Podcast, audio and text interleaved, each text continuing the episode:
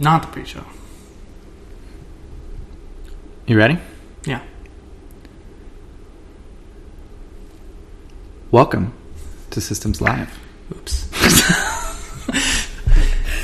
That's fine. two. No, no, no, that's fine. Just keep going. So, uh, so I'm Jeff Lindsay, and and I'm Timothy Fitz. so we're back from. Uh, Two and a half, three month hiatus. well, you know, few things changed. A few things happened. yeah, a lot's changed, a lot, A lot, but we won't. really. We won't get into that. Or maybe later in the podcast. Maybe Mhm. maybe at the end we'll do a little bit of uh, what happened. So uh, this morning we were trying to figure out what to talk about. I mean, more we were trying to figure out what not to. We have so much to talk about. Oh yeah, It's like how do we big list? how do we cut it down and what fits together? Well, there's all these topics around auto. Well, actually, it came up. We were talking about. Basic income. Yeah, we did We that one episode that. about basic income. But well, we- I posted something on my Facebook, uh, and they used the term guaranteed income. Yes. But there was this whole long discussion on this Facebook post, and it led to uh, this idea that I had a long time ago, which was uh, about trying try, trying to build these kind of lean, uh, low overhead nonprofits to do uh, government public services, like as an alternative.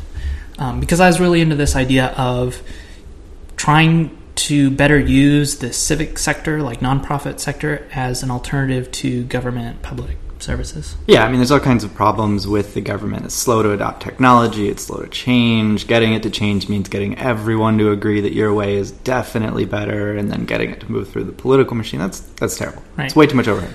So, Well, everybody it seems like everybody's like, well, it's public versus private, right, but there's a, there's a third like possibility which nobody ever talks about, um, and I think people kind of.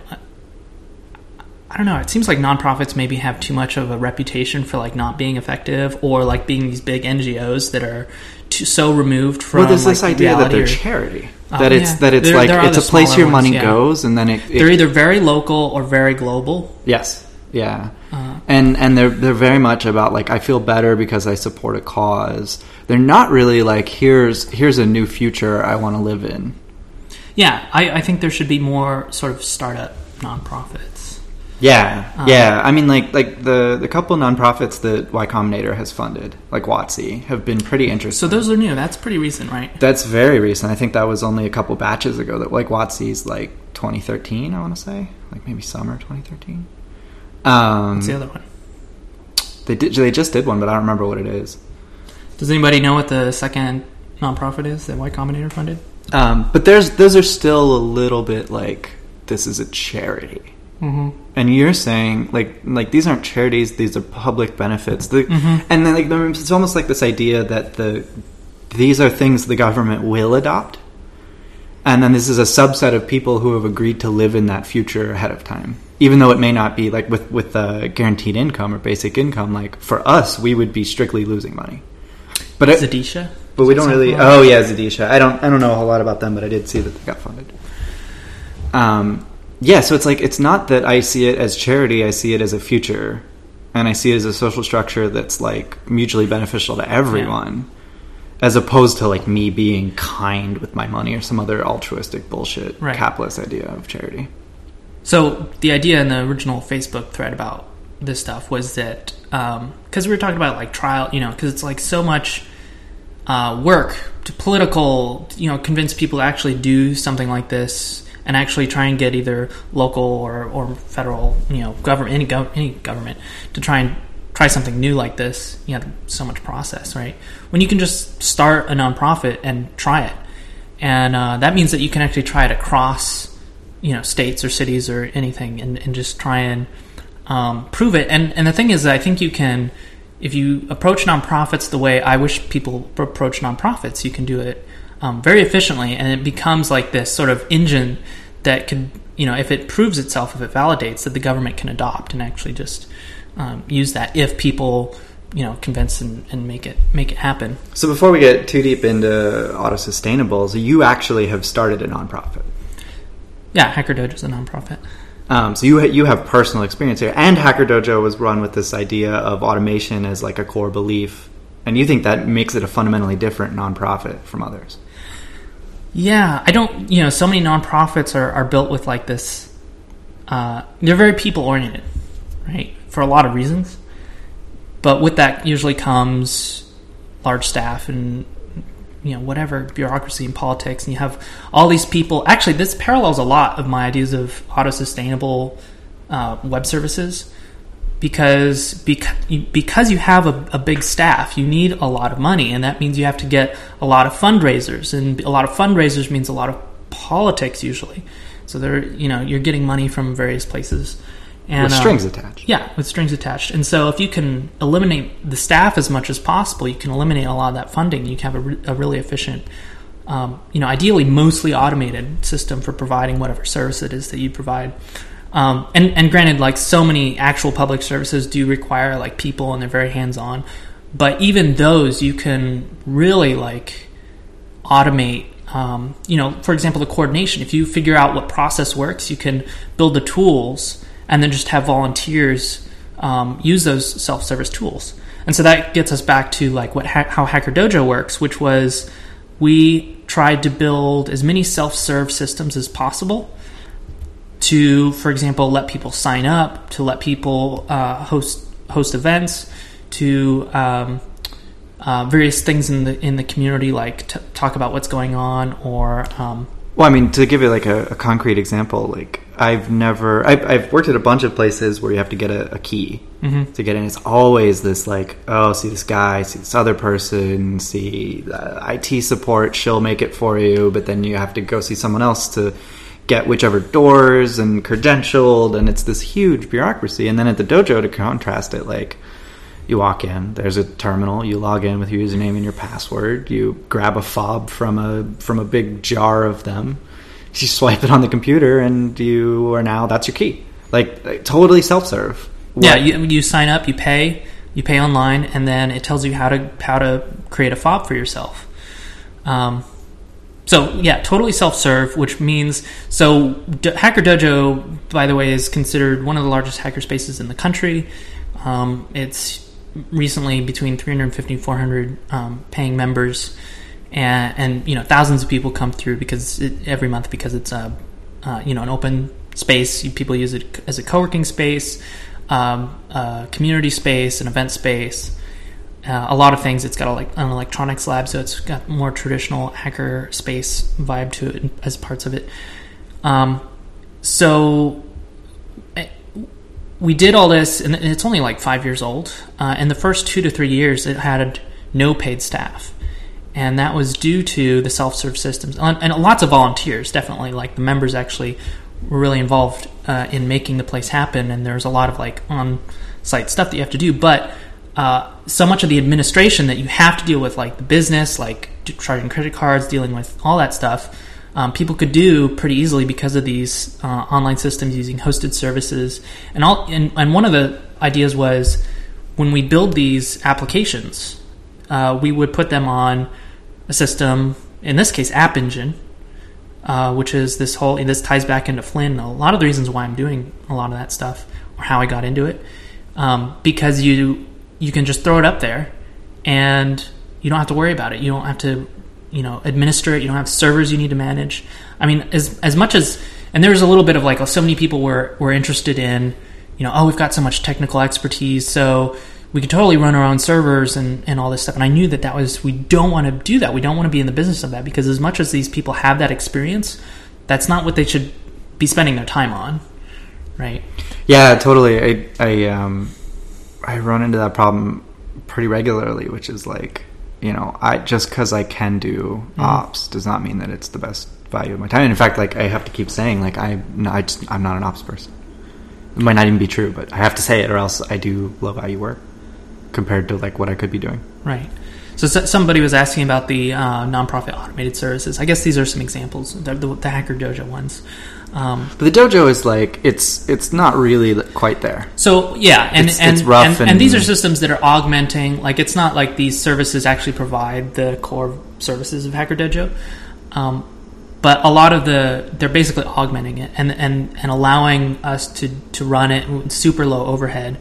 Um, now we do have staff, but we only have I think two or three paid paid staff members. But like even pre Dojo, you were going after this concept. Um, you had like that mail API. Yeah, so that gets us back into actual the, the domain of actual auto sustainable services, which are which have nothing to do with nonprofits, but the parallel, you know, the connection I'm trying to make is that Well, I mean, they could be nonprofits. um, the auto sustainable services could Yeah, be yeah. nonprofits, yeah, and and the way you approach those services that you're providing could also apply to how you run nonprofits that are non-technology like this. So, so yeah, it started out with building a lot of these little services. Um, Mail hooks was one of the first ones, and it was when I was popularizing webhooks. And the first example that I had, which would which was really great, was um, trying to make it easy for you to accept incoming email in your apps. Uh, and now, of course, there's things like SendGrid and all these services. But back then, and there weren't wasn't a lot of good software. You'd basically have to set up was it Postfix or, or SendMail or whatever, and like configure this archaic configuration to try and get it to pipe uh, raw email into your application. Then you have to parse it, depending on what platform, libraries to parse it. Things have gotten a lot better, but uh, back then I was just thinking, well, wouldn't it be really nice if I could just handle incoming email like a form post, and it had these fields to, from, subject, body, body, HTML. And so I built that as a service. Um, it was actually one of the first times I used Twisted and started getting into async programming um, was to build this service. And um, it was one of those things that at some point we tried to like monetize it, and but you can see because it's a feature of something like SendGrid. So it's an example of how these things that you, build are not good for businesses to do as a startup. Like they don't have enough value to really, like almost not even as a as a lifestyle business. Yeah, so APIs in particular have this problem because there's like um, like Down for Everyone or just me is a good example of something so small you can't charge for it, um, but because it's consumer, because you have you have a relationship there, you can put ads on it, and so you can monetize, and so like it could have sustained itself, um, but it's Because you, you actually have a page you can go to. Right, but, but APIs have you don't have pages that you go to. you got nothing, you have So, no connection. Yeah, platforms and infrastructure that you want to provide as a public utility, you can't. You, you have no way to monetize it, even to, to pay for its own costs. And so that's something I struggled with for a long time. And there are a bunch of ways that I was trying to think about it and and approach it. Um, and also a lot of really great use cases of, of again things that people shouldn't be building as companies. Um, I was building a service called Notify.io, which was like a notification hub service, and it was really cool. Um, there's a there's a video of it on YouTube if you search for it. It's on my YouTube channel. Um, it doesn't exist anymore because I kind of, you know, so many other things so came along. sad, But it's gone, but it was cool. it was cool. And then um, this guy knew uh, uh, Jazzy Chad. Jazzy Chad is his internet He, handle. he did a Y Combinator startup called Notifo. And it was kind of the same thing, focused a little bit more on mobile Push stuff, notifications. push notifications, which I wanted to. as part of the reasons why it was good as a service. Um, but then he also had desktop stuff, so we were kind of like competing, and I was a little bit like, well, same name, same concept, almost the same time. Yeah, and my uh, this always comes up when I'm trying to like do something and there's like some bigger idea behind it. It's really frustrating when somebody else is like trying to do it in a different way that I don't think is the right way. You know, I'm like, why don't you just help me? Um, and so my argument was, uh, this is not good enough.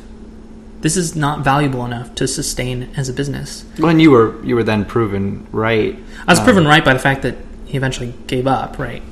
Um, and then joined Twilio and became a coworker. Ironically, yeah, yeah. everything comes together. Um, but uh, yeah, so I wanted to prove that, and I thought he was going to take take that validation away from me, but he actually validated it for me.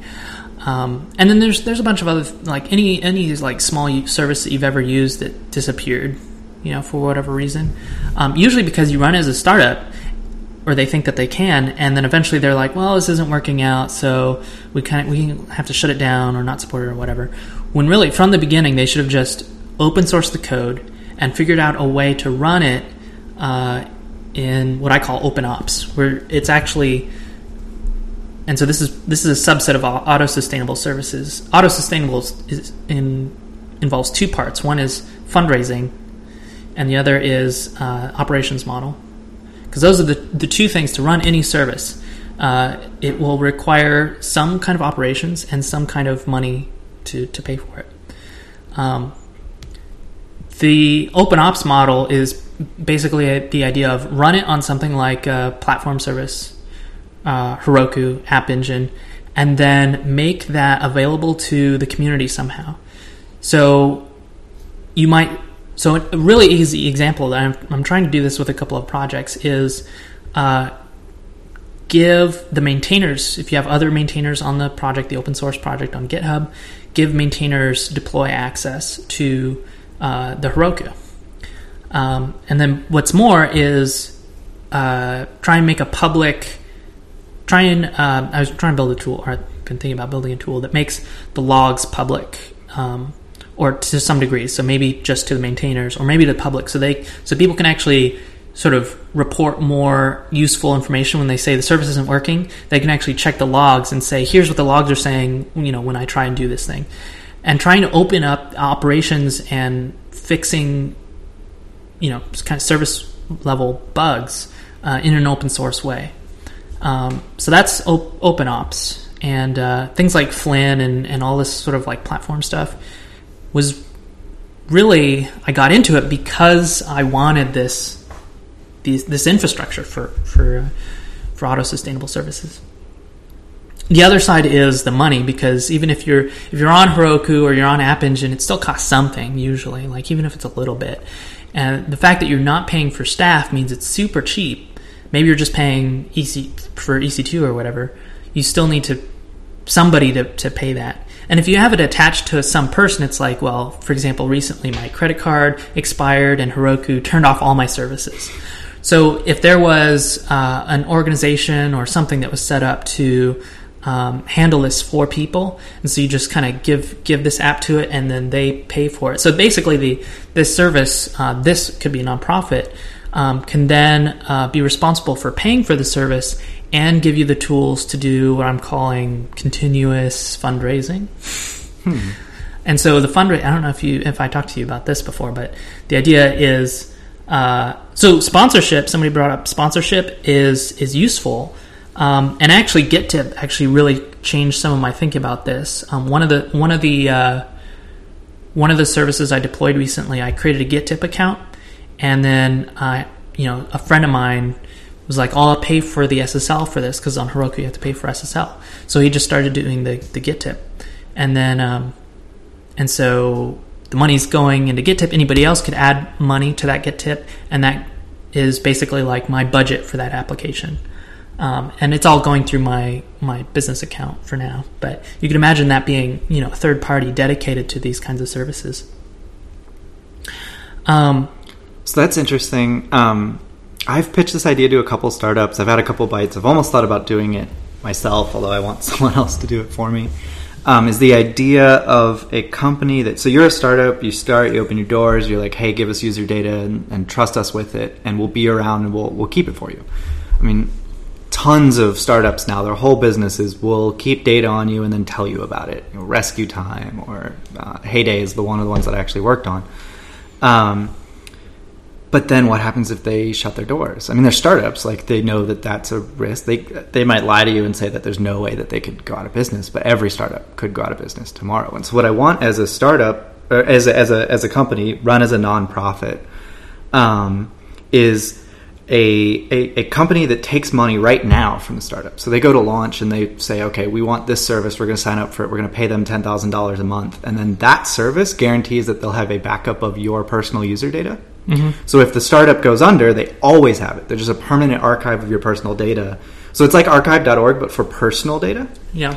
And then when you go to the service, they get they get the ability to advertise. They get some icon, you know, like like similar to the lock icon. They'll have this like we are going to always exist because we're paying right now into this sustainability fund. And you could imagine that that, that same entity could also say, you know, there could be levels you know level one is they keep your data. Level two is at some point the code would transition into open source and then this entity would be a steward of it. So if you if you're like look this will exist forever and if it doesn't you'll be able you'll you'll, you'll have the keys to the kingdom. So why why have this third party i mean when I think about this problem, and actually somebody listening, I think, is, is involved in a project that's kind of in this space, sort of. Um, when I think about this, and I was actually working on this project when I was hanging out with you once a long time ago. Um, what if users could bring their own storage to a service? And so, so for example, uh, I want this this service to use my Dropbox uh, as a, as a place to store my data. So when the service disappears, I still have the data, and it's on my terms. It's on a third party, Yep. um, but I trust and I pay that third party. So one and they password. take care of it. One Uh, password does this, and I love it. So it, Yeah. it stores my all my passwords encrypted in a file, but it knows about Dropbox and it just stores it in Dropbox, Right. and that's awesome. Yeah. Yeah. And so then I don't have to trust 1Password Yep. at all, and I don't have to trust Dropbox because it's encrypted. But then I always have, and it means that if Dropbox is down for whatever reason, all of my computers have a relatively recently synced version of it, so I have backups as as well. Right. So, and and it's kind of you can't.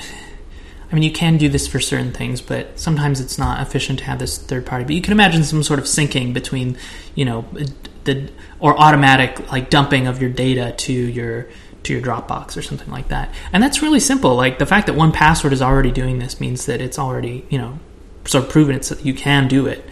Um, And Dropbox's APIs, like they're not that complicated. Yeah. You get basic file system access. Anyone could do it.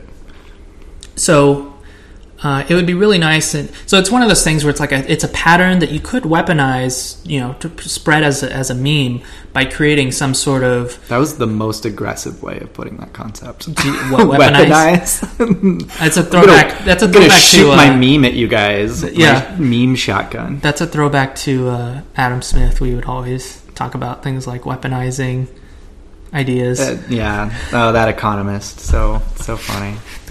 Um, Um, well, no. So so I loved I loved the term that we came up for this idea of like you know host your own um, service, which was software as a service. you mean service as a software? Yes, I do. yeah. No. Instead That's of different. it's but it's the same. It's related. I mean, so many of these ideas are related. But for example, local tunnel, which, P.S. If anybody is familiar with it or has heard of it, I don't run it anymore. It's basically shut down. Use ngrok, Yeah, run ngrok's by amazing. a friend of ours. Why So- don't you just forward local tunnel to ngrok? uh, I, I should, but it's open source. But there's a really funny story. Somebody tweeted at me saying, um, uh, uh, "Hey, you should change the the the repository to point to ngrok or whatever, um, or something." And I was like, uh, "Just submit a pull request, man." And he's like, "I already did, man," and it's been sitting there for whatever, whatever. Like two months. Yeah. Um, Awesome. So sorry about that. So that's the that's the importance of having uh, other maintainers early on.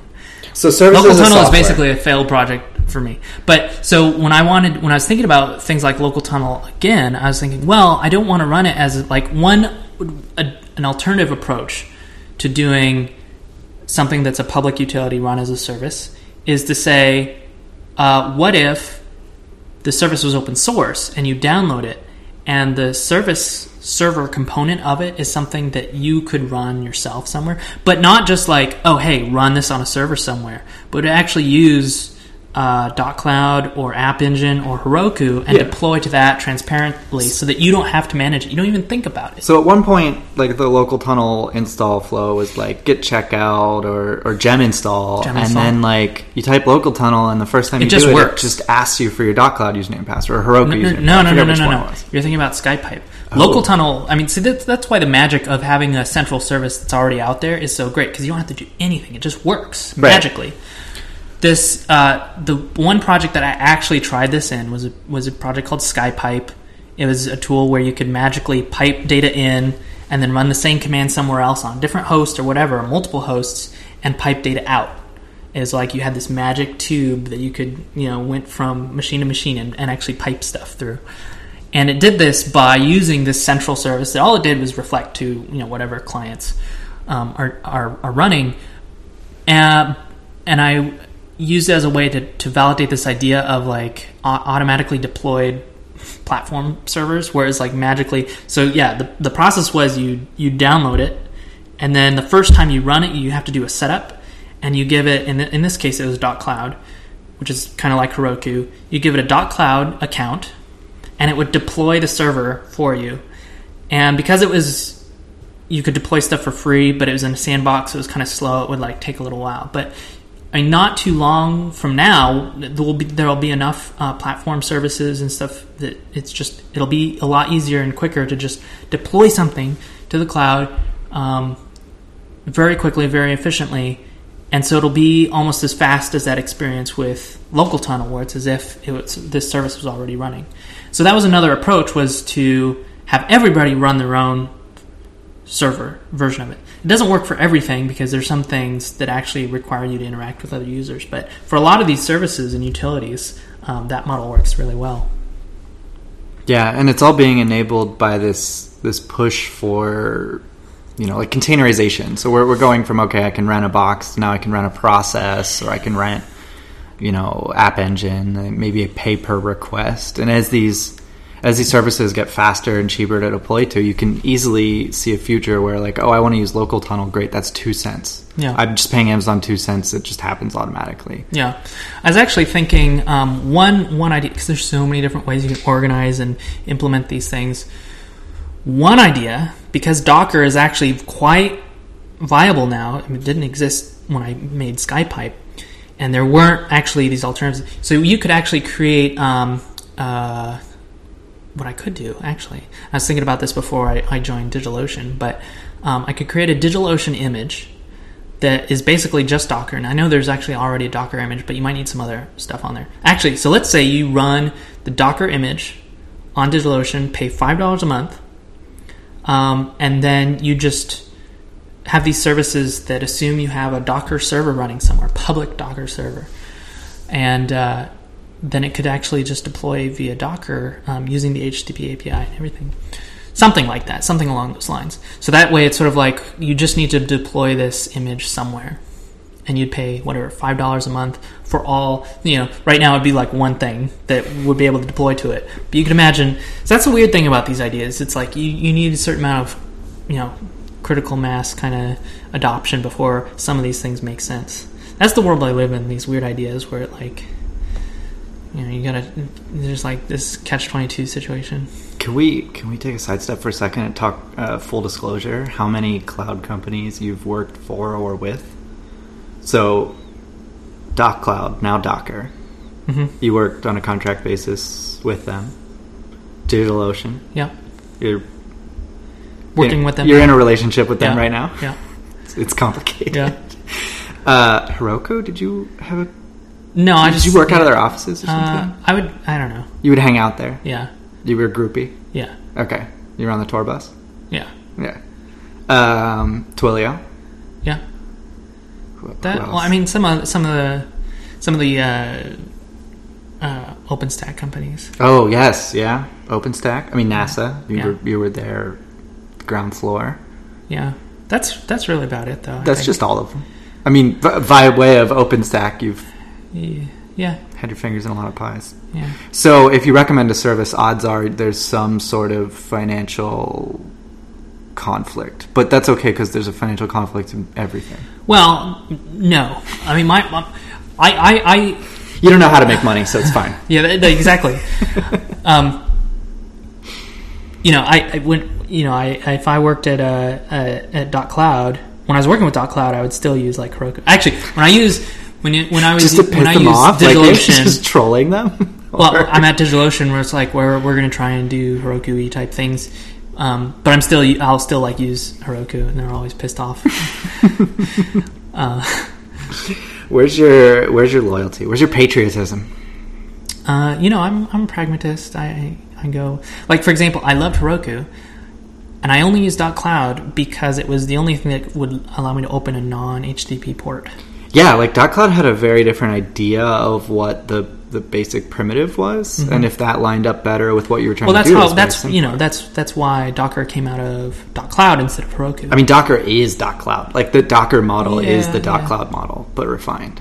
yeah, yeah. You know, and now and I love I love them for open sourcing it. Like, they was, yeah they, are big move. actually kind of a good.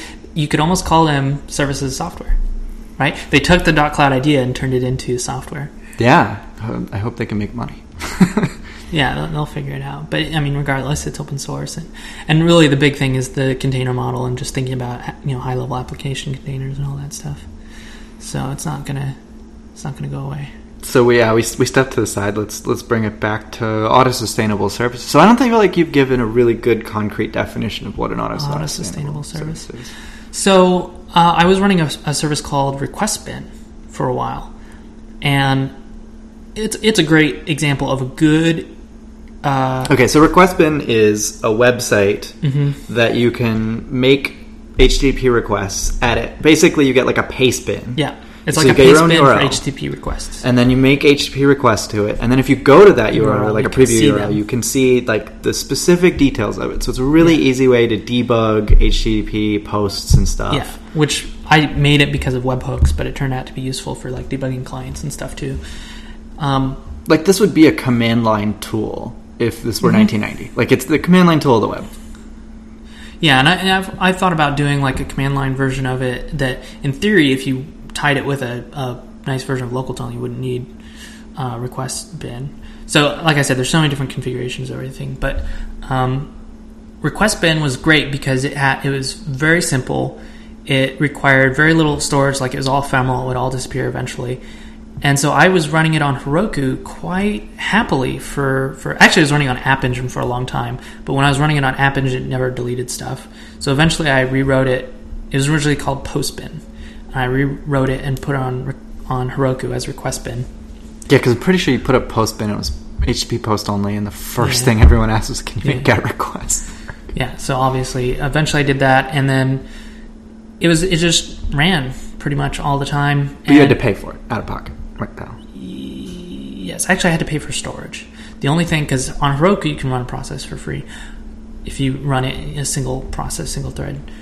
Um, but you have to pay for storage. So I was actually paying for like some hosted Redis thing, and they're way too expensive. Um, and that was it. And uh, eventually, what happened was Runscope, which is some ex Twilio colleagues, went to start a company about API stuff, and they adopted RequestBin as a community project of theirs. And so they reskinned it and they use it as a way to, to generate leads for, for Runscope, which is really a great deal. It makes a lot of sense. Um, but before that model, which I'd love to see more companies do, um, before that model, uh, it would have been a great candidate for doing an auto sustainable service because it cost a little bit of money to store storage, but not a lot of money, but enough that basically, like, if something went wrong, it would it would be shut down. Um, so the the open ops part is taken care of. It runs on Heroku. I can just share deploy with maintainers. I can maybe open up the logs um, through some web service interface, whatever, uh, and then uh, then it's down to the uh, um, continuous fundraising, and that was this is what I envisioned. It was basically it's always running, and at the bottom it would say I can run for so many months or whatever, right? And as soon as it starts getting down to like two or three months, uh, it starts it gets bigger, and when it gets really low, like it's gonna be it's gonna die in a month, that pops to the top and goes into Wikipedia fundraising mode, right? And it tries to get, Get some a money from you. smiling Jeff face. and and and if you wanted to spot like you could you could build in sponsorship models with this so that if you're a company and you put in money you can say here's my logo show that logo at the bottom that sort of thing um, and that money would go directly to an account that was being used to pay for this service and in this case like for now it would be me but ideally it would be some third party that would basically just hold this money for this project and then make sure that it's you know maintaining the budget for it and stuff like that and uh and, And this and- was pre GitTip that, that Yeah. you did that. Well, I never, I never implemented this. Wait, but that- this, you this was, idea, yeah. Uh, and I never had to because nothing I did was really like cost too much. That it was a big deal. But the thing is, if I started doing a lot of them, which uh, my, my thing, um, it would be too much. Like it'd be too much to handle. It would be, be better if there was like a system behind it.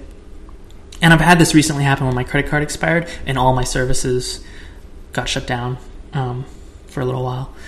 So so yeah, continuous and as soon as it's like got enough to to last for a while, the you know top of the page goes away, goes back down to the bottom, and so that means the fundraising is automated, And because it costs so little, it doesn't really require a whole lot. It's not like Wikipedia, it's where they have to pay for a staff of so many people. Yeah, I mean, most of these, like one generous company could like float it without Yeah. even caring. Yeah. I mean, like hundred dollars a month would cover more than you need for Yeah. anything. And so, you know, you talk about sponsorship models, and this is one way, you know, it, it works perfectly with this, uh, you know, auto continuous fundraising because you can build the sponsorship into that.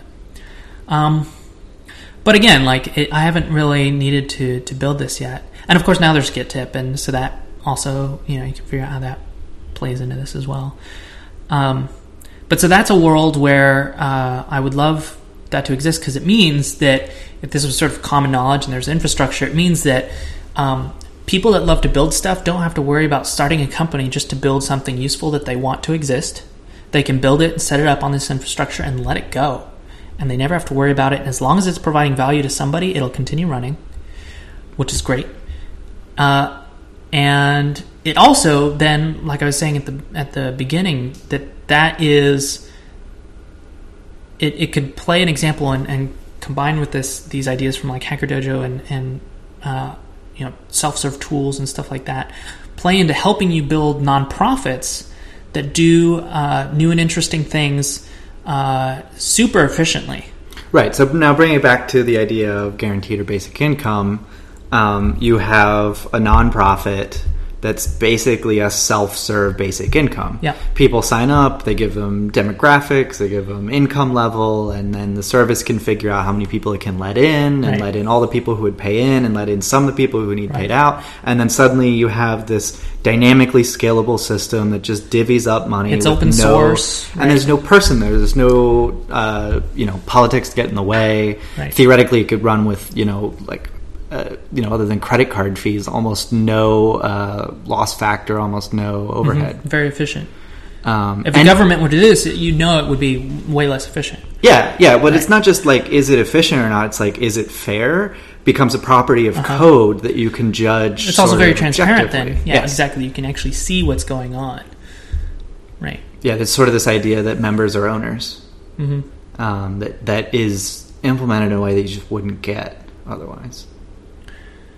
So, yeah, so basic income is kind of a great example of, of potentially not, not only a, great sort of service that you could build using sort of these learnings that have not been learned yet from, from auto sustainable services, but then also as a way to kind of compete with the government and uh, at least as a way to, to prove and validate an idea and then provide a, a mechanism, an open, fair, like lightweight mechanism that the government could adopt if they wanted to to do this on, on a larger scale.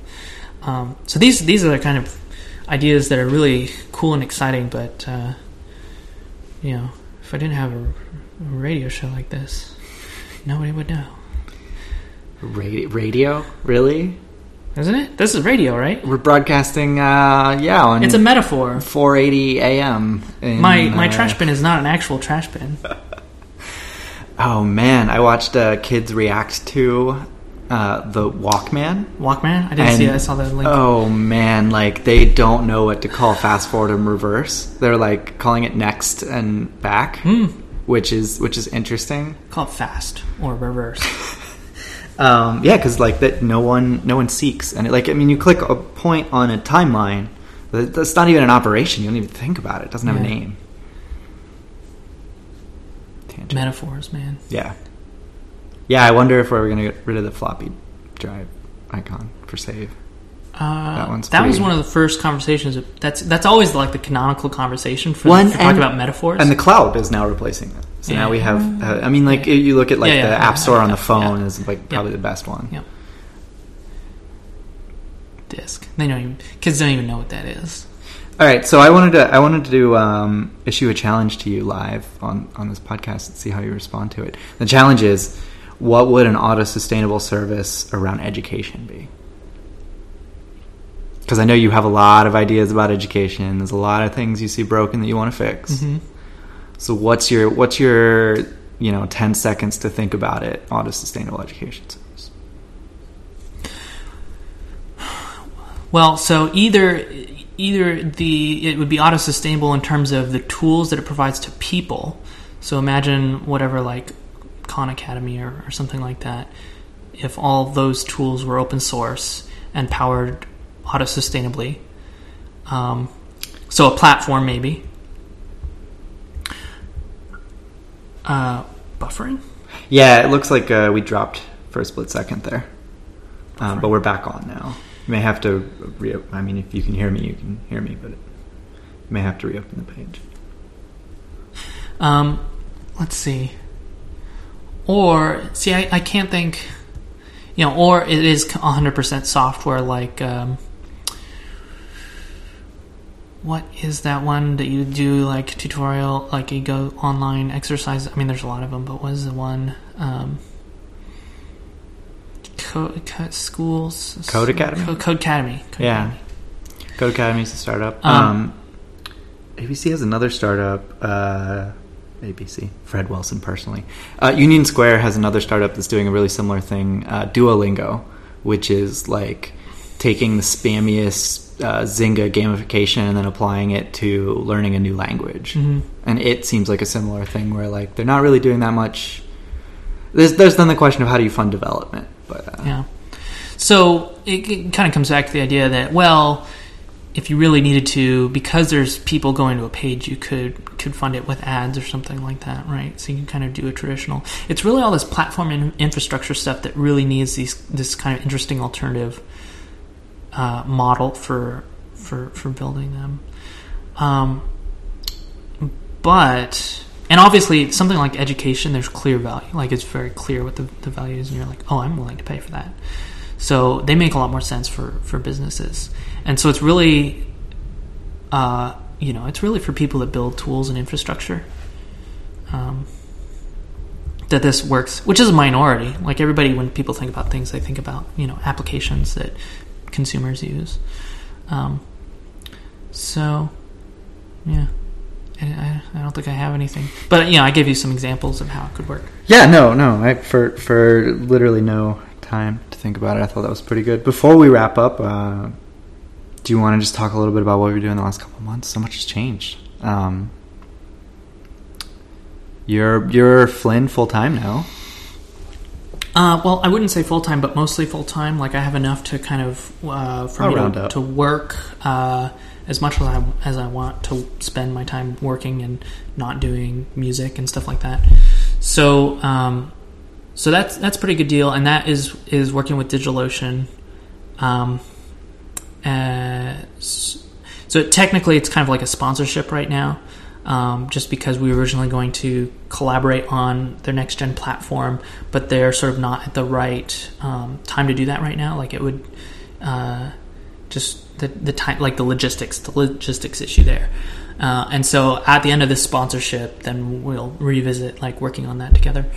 And uh, so yeah, full time, full time on Flynn. Which is pretty cool. Yeah. Right now, I actually work on Duplex, which is one of the components that was sort of an investment R and D project to get in there. And duplex in ten words is Duplex is um, sort of the the glue for building service oriented architectures. It's the communications part of it. Like if you, on one part, on one hand, you have like how do you how do you run and operate all these things, and so that's like you know running in containers and whatever. But then how do you get them to talk to each other?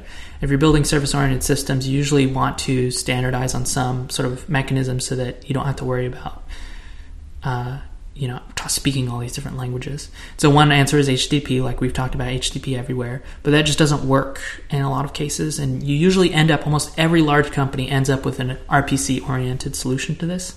So almost every big service oriented company I can think of, Google has some protocol buffers, RPC. Facebook has like thrift based stuff. Um, uh, Finagle at, at Twitter.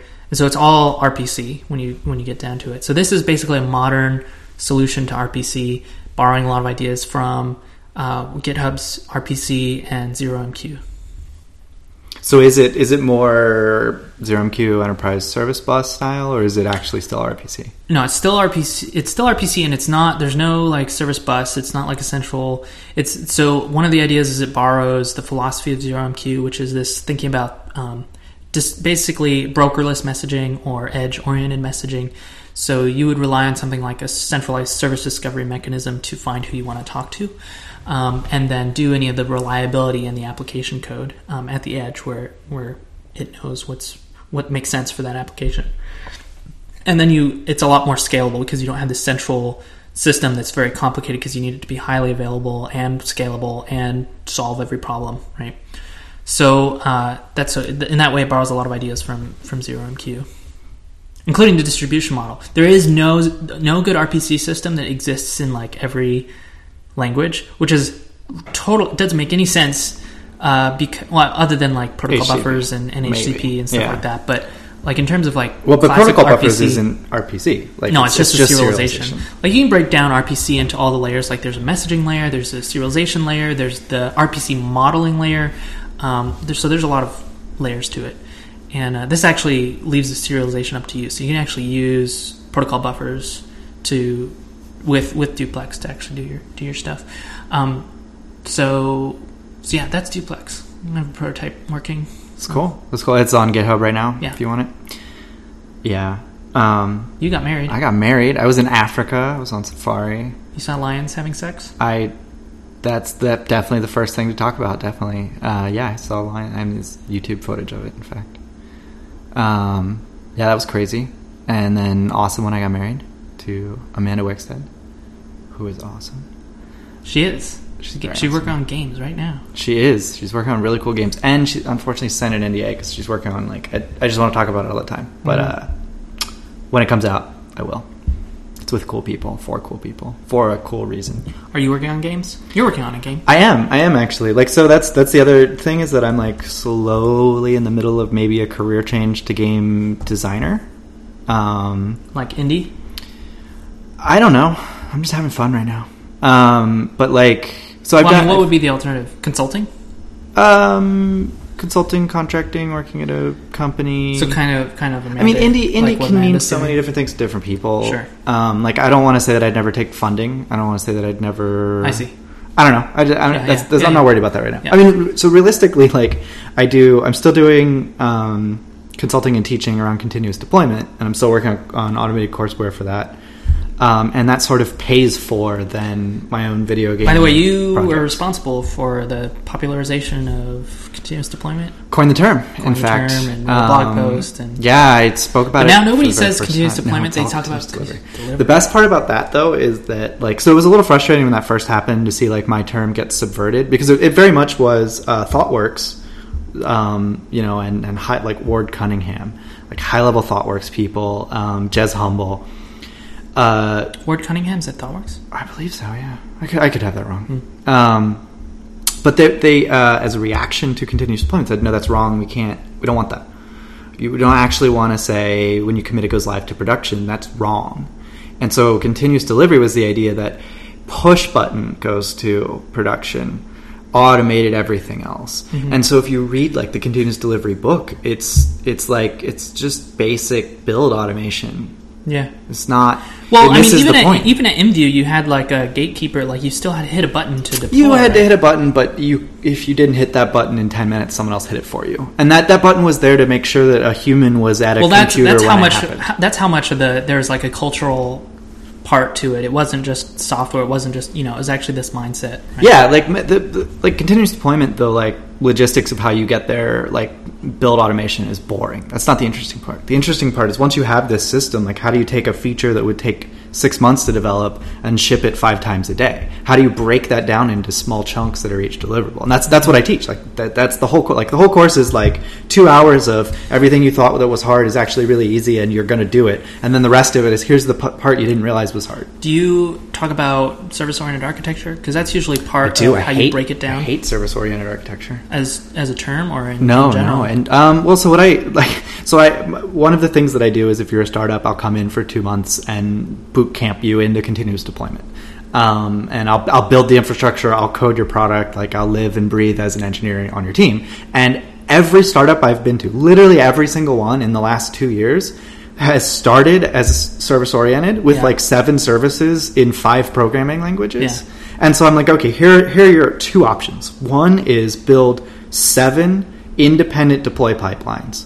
With seven unrelated monitoring tools, seven unrelated, you know, or maybe the same monitoring tool, but seven different sets of probes. Yeah. Like doing the ops work for an Erlang service and a Go service Uh-huh. and a Python service and a PHP, so they're all different. Yeah. So okay, now you have to be seven times as smart and do seven times as many things. And so the the first thing I recommend almost every company I go into is okay, let's make this one or two services. You know what? I, I think we should actually have a whole show talking about that. Yeah, man. Because I, I would love to. Because I'm sort of pro. Service Well, and and I have right? some caveats because right. I, I mean, I do too. But because like uh, the the right way. So the right way to do service oriented. Because I'm not against service oriented completely, but the right way said is yes, please. yeah. Okay, it's it's on the list. Um, I put on the list "fuck SOA." Uh, maybe that won't be the actual title of the podcast. Um, but yeah, so we can so, talk about microservices. Have you read- Yes, Yeah. uh, okay. which is I, I hate that term as well, great. but mostly because I don't think it's it. real. Yeah. Um, This is that'll be a good show. maybe we should just just do another. Let's just roll right into a second Oh, podcast, a double episode. Um, yeah, yeah. we need to we need to have it build up. There's there's a good good way to do. I feel like we could talk about it at any point, and Yeah. we'll, we'll have the energy. Um, okay. I'll shut up. Uh, uh, no, but really quickly, like one of the good ways is all one language, one deploy pipeline that you you make copies of, but it's all one, and so you only have to build it once and then instantiate it seven times, and then you've dramatically reduced the cost. But you have to set out to do that at the beginning, and the only way you do that is if your dev people understand the ops problems they're creating. Well, I, I have a counterpoint to that. Anyway, uh, You so- have opinions on this? Yeah. like that are different from mine. yeah, Like you disagree with me? yeah. All right, let's do this. Um, So we'll wrap up. Uh, hang around for after show thoughts and discussion. Yeah, and any questions you guys want to ask or suggestions. Um, so our next podcast we're gonna do about a week from now, Sunday the twenty seventh, not Friday, um, What at time? two p.m. 2 p.m. 2 p.m. Central Time, Austin time, and uh, we'll talk about fuck SOA. maybe. Maybe we'll, maybe we'll just maybe we'll about change something different. mind. We're not we're not so good at that one. Um, uh, let's say so we're systemslive.org if you want to listen to back episodes. Um, we're mixlr.com slash systems live. If you uh, sign up and subscribe, you get an email when we broadcast, which is really nice. Yeah, didn't know that. It's very cool. we we found out today. Um, I'm Timothy Fitz on Twitter. Your program on Program Twitter. on Twitter. Uh, yeah. Reach out to us. Questions, topic suggestions, feedback. We, we love to we love to hear from you guys. Yeah. That's it. That's it. That's it. That's it. And Good show. Done.